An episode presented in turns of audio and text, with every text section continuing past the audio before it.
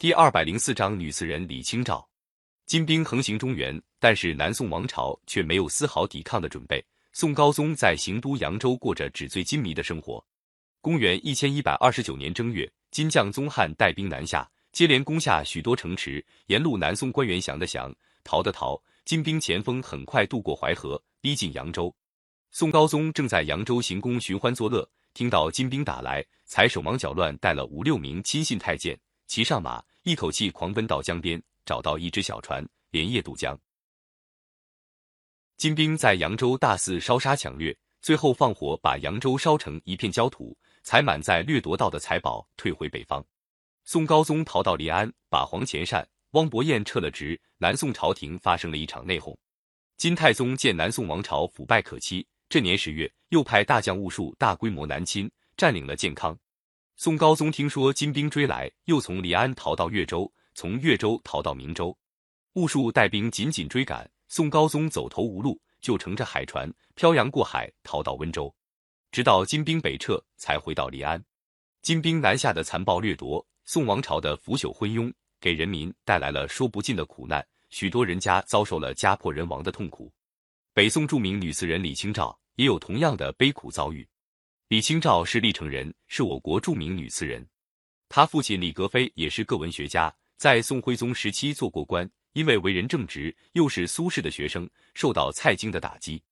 李清照从小受父亲的熏陶，十分爱好文学，喜欢吟诗作画，特别是作词方面有很高的成就。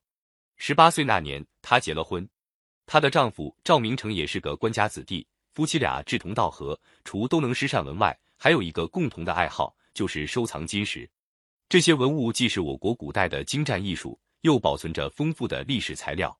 那时候，赵明诚还在京城太学里读书。赵、李两家虽然都担任不小的官职，但不是豪富人家，没有多余的钱让他们购买文物。这并不影响他们对金石的追求。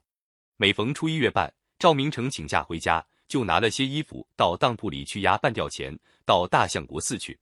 大相国寺是东京最大的佛寺，那里经常举行庙会，在庙会上摆满着各种商品，也有出卖书籍。古玩和碑帖字画的，赵明诚在那里看到中意的碑文字画，就买下来，回到家里和李清照一起细细整理欣赏。夫妻俩把这件事当做他们生活上的最大乐趣。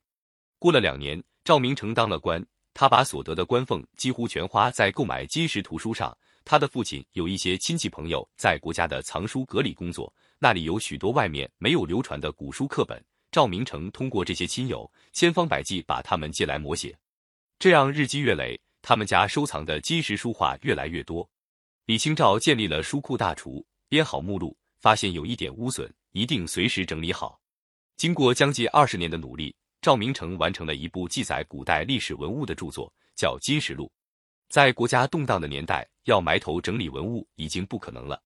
东京被金兵攻陷的时候，李清照和赵明诚还在淄州。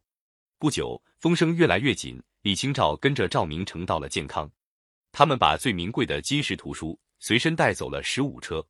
后来金兵攻下青州，李清照留在老家的十几件文物，竟被战火烧成一堆灰烬。到了建康以后，赵明诚接到诏令，被派到湖州当知府。那时候兵荒马乱，李清照不可能跟他上任。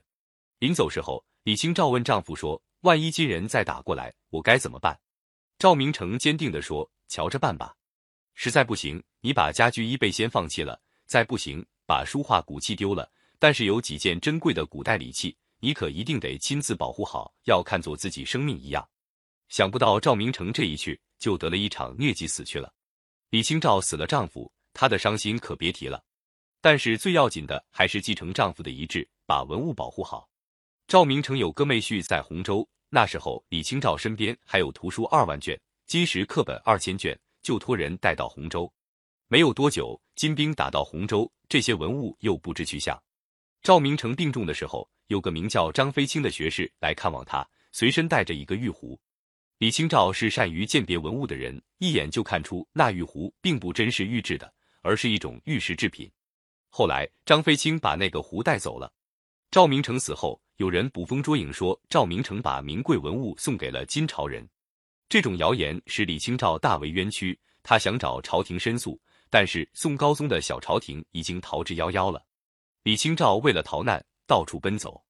到他在绍兴定居的时候，他身边的文物散失的散失，被偷的被鱼，只留了一些残简零篇了。